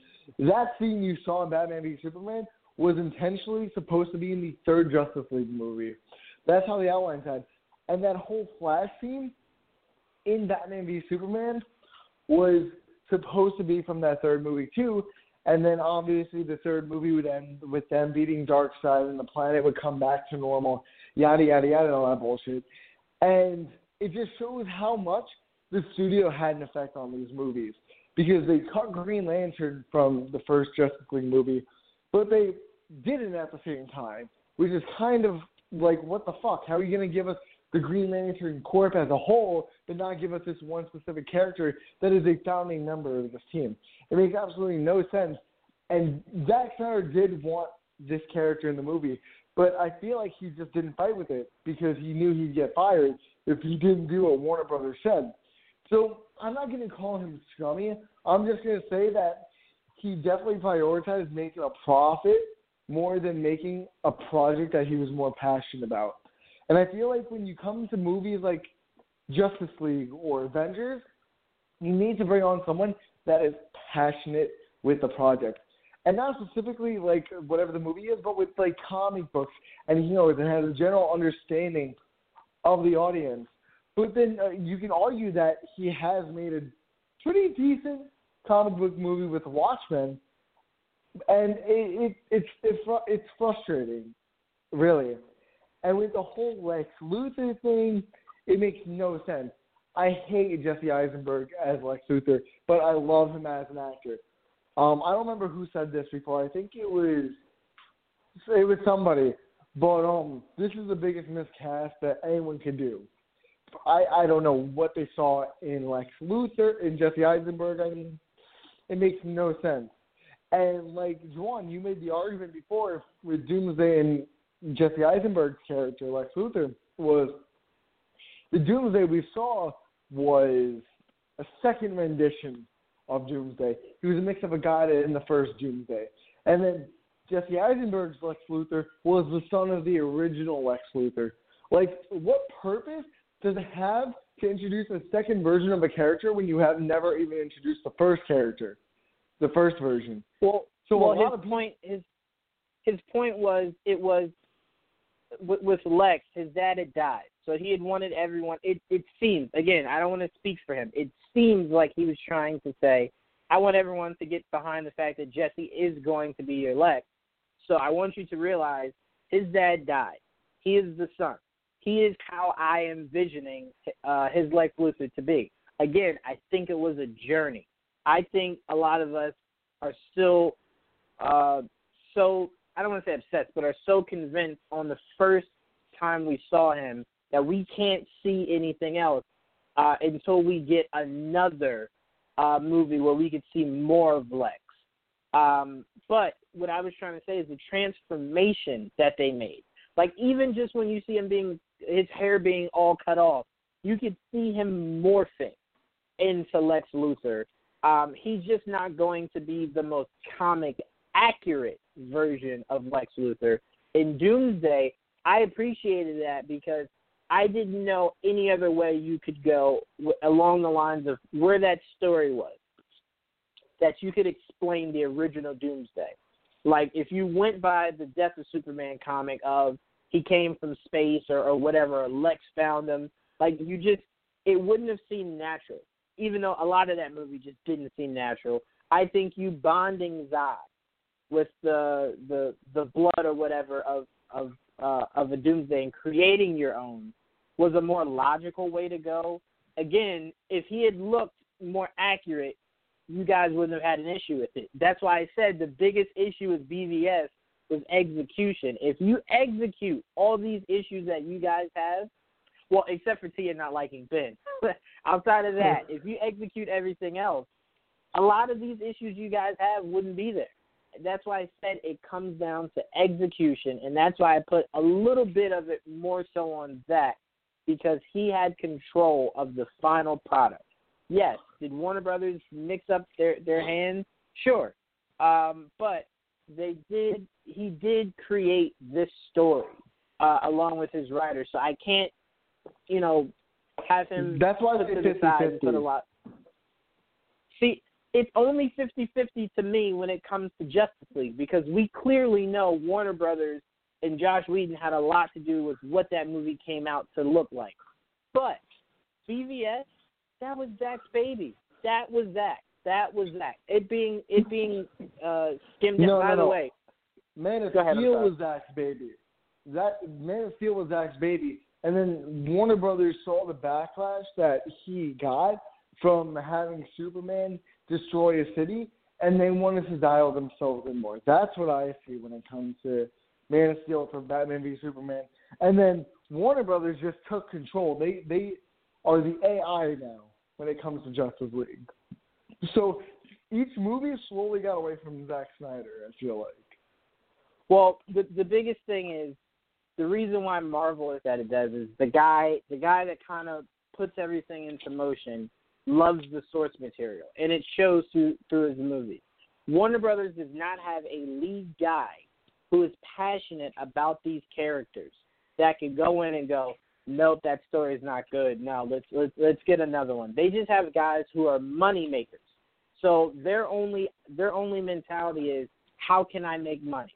So that's why you were asking what was the time limit on Justice League. Justice League was exactly two hours. Exactly two hours. And they wanted it that way. And it was the weirdest thing I had ever seen in my life. Like you had so much more time to play with to make this movie better. Um, and you stuck to an exact time slot. I believe it was two hours. Exactly two hours. But to me, I, I have to put some of the blame on Zack for BVS, not for Justice League. Because we all know this the stuff around Justice League. But Ju- Justice again- League was all Warner Brothers. I, I still say all Warner Brothers for Justice League. You can say that. You can say that, yeah.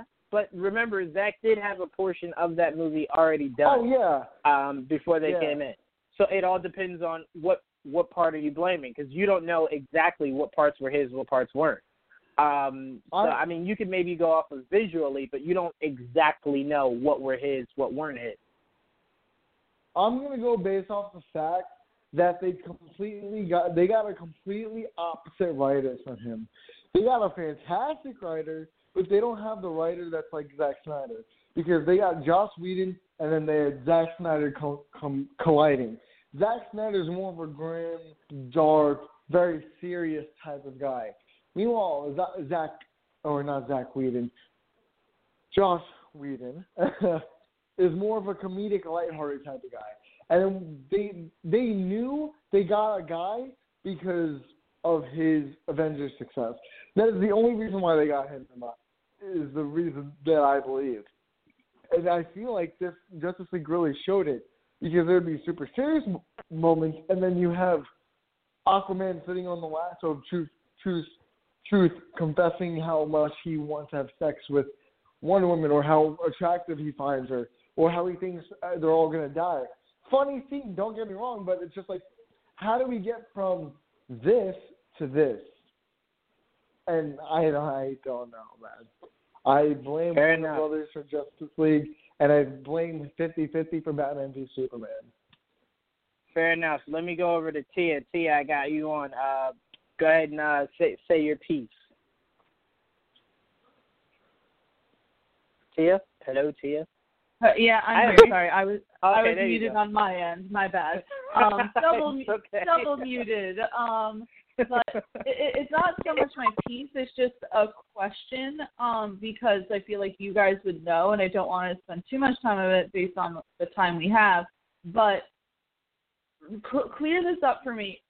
Didn't Zack walk away because he had his personal issues with you know what happened to his family and what happened to his daughter i was always under the impression that he walked away because of that and everyone kind of says that no he was pushed away. I was like but i thought he walked away because you know it was a tragedy what happened to his daughter and he couldn't you know concentrate on the movie anymore.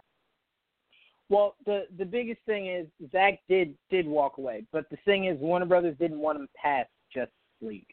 Um, they actually took that unfortunate uh, uh, circumstance to use it to once he was out, completely keep him out um, going forward. They were done with Zack uh, after after Justice League. That's what it seems like they wanted was to be completely done with it. Um, but the funny thing is you can't be done with Zack because he still has producing rights. Like as long as these actors portray these characters, he'll he'll always have producing rights. That's why you always see executive producer Zack Snyder, even though he probably had very little to do with the movie, um, because these are his character, his actors, not his characters. He can create the characters, even though Snyder Cut would have you think that they that he did. Um, he selected these these actors, so he'll always have a little bit of uh, producing rights.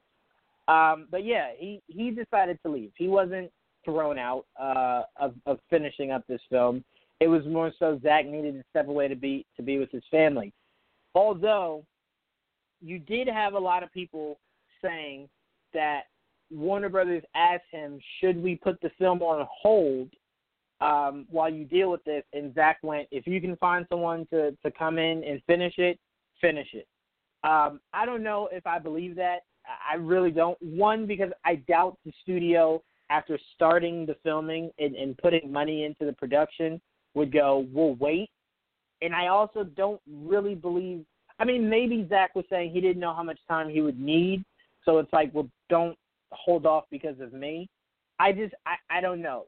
If you hear how passionate Zack is today about what he wanted, it's really hard for me to believe that he would have said, "Yeah, no, no, no, no, no, go ahead, continue it, finish it how you guys want to finish it, and you know, whatever you guys do with it, I'm cool with it." Um, so who knows? It's like one of those things we'll need like a thirty for thirty with Zack Snyder, like when it's all said and done, for him to come out give like a huge story about what actually happened and everything like that. Um, because you, you don't know, but I do believe Warner Brothers did not want to pursue him past uh, Justice League, and that's just what I feel. It's not what I know. Um, so he did ask to leave, though, Tia, to answer your question. Um, okay wow, this wasn't as I don't want to say venomous. This wasn't as brutal as I thought it would be. Um, I'm really glad we all got uh, our opinions out. We all heard each other, Uh, we will never fully agree when it comes to this movie, uh, but I love that. I, I, love that I got a chance to talk with all of you guys. Uh, I got a chance to get all you guys on one show. That was, I think, the most fun of, of doing this. I will say, next week, especially Mike, if you continue with what it seems like your take is for The Last Jedi, next week is definitely going to be super. Bro, next week's gonna be crazy.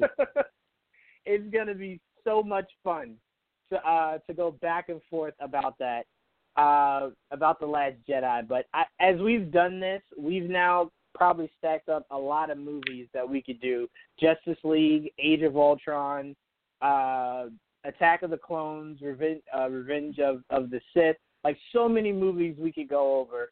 Um, I want to individually thank each and every one of you. I want to thank you, AJ, Ryan, Tia, Corey, joining our podcast for the first time ever, and of course, Mike. I want to thank you all for um, joining us for this first episode of Geeks Against the Grain. This is going to be one of my most favorite uh, shows to do. Um, it will result in it will result in headaches. I can almost guarantee you that, uh, especially if we keep picking movies that we're definitely split on. Uh, it will result in. Can I give them a little preview before you sign off? Oh, absolutely. I was actually going to go to you and Tia because Tia Uh, has a little top ten preview, coming guys. up.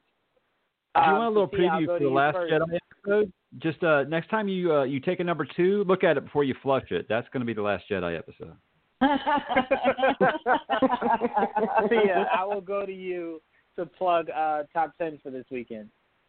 this top 10, we are doing the top 10 favorite moments from American Gods Season 1 in preparation for the second season coming out on March 10th.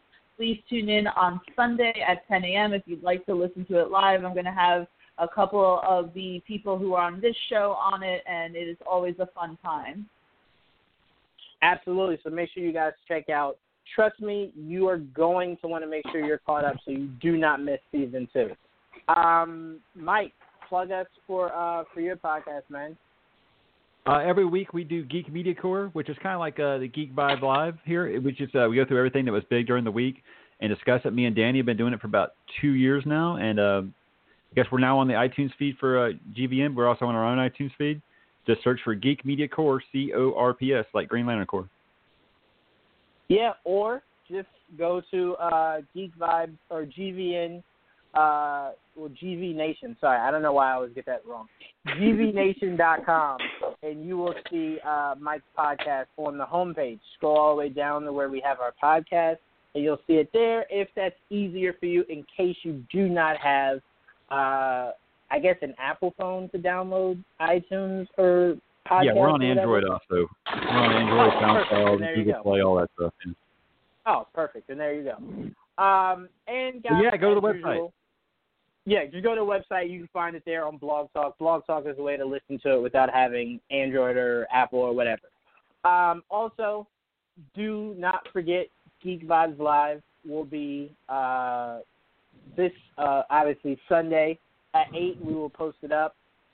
I'm supposed to post it at eight on Sundays. I usually post it later or earlier. It depends. Just look for it around Sunday at eight. Um, but we have Dane back. Dane wasn't with us uh, on the episode last week, but he's back. We have so much to discuss. We had so many trailers. We had so much DC news, Marvel news. Kevin Feige has a whole slate that he's going to be giving us that could be up to six years worth of movies. Um, so stay tuned for that. We have so much uh, to, to go over. Um, and then, as you guys know, stay tuned next week for Full Court Press with Nick and Wrestling Geeks Alliance with Dane. That is all I got. I want to thank you guys one more time for, for joining me for this episode and the audience for listening to it. And I cannot wait for The Last Jedi next Friday night. But till then, Yeah, boy. Last Jedi sucks. have a have a good night, everyone. Last Jedi is amazing.